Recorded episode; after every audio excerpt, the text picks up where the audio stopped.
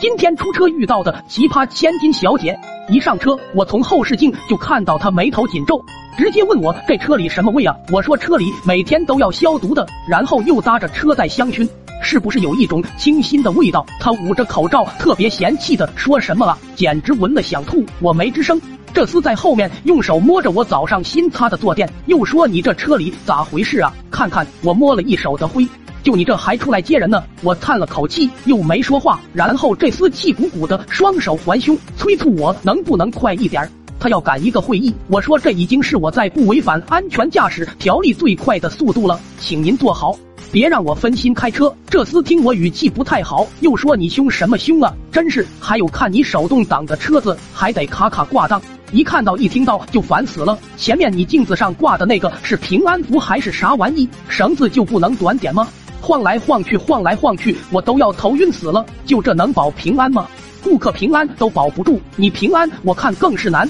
我猛地踩了刹车，他猝不及防，一下子头撞在了座椅上，然后尖叫着吼我对我说：“你是不是有病？我要投诉你，我要让你倾家荡产赔偿我！”我愤怒的看着他，然后又一脸平静的说：“算了，生活处处不如意啊。”然后直接弹射起步，车子猛地飞了出去，这女子直接吸在了座椅上，想说话又被我打断了。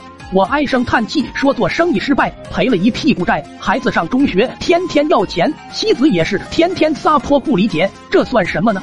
我这活着意义是为了什么呢？罢了罢了，临走前有人陪着，也不枉是我这辈子最值得的事了。”然后女子的眼睛中明显露出了惊恐的神色，她小心翼翼的说：“大哥大哥，你走错路了，还有你慢点开，你这马上再开就去浦江桥了。”我说：“我就去那里。”直接扎下去就都救不活，女子身子都颤了，一改刚才的嚣张跋扈。大大哥，您冷静点我不知道您生活这么不如意，我收回我刚才说的话，我不投诉你了，你慢点开，我不急。我说没意义了，你就是压死我的最后一根稻草，结束吧。女子都哭了，然后抱着包哀求道：“哥，你别这样，我还大好青春没过呢。”是我不好，我不应该刺激你。你说，你说，你说啥条件我都答应你。我假装仰天叹气，看差不多了，说我从负债至今就一直想去吃一顿桥东路特色烤羊腰，可一直囊中羞涩。我女子还没等我说完，激动道：“哥哥，吃吃吃，咱吃！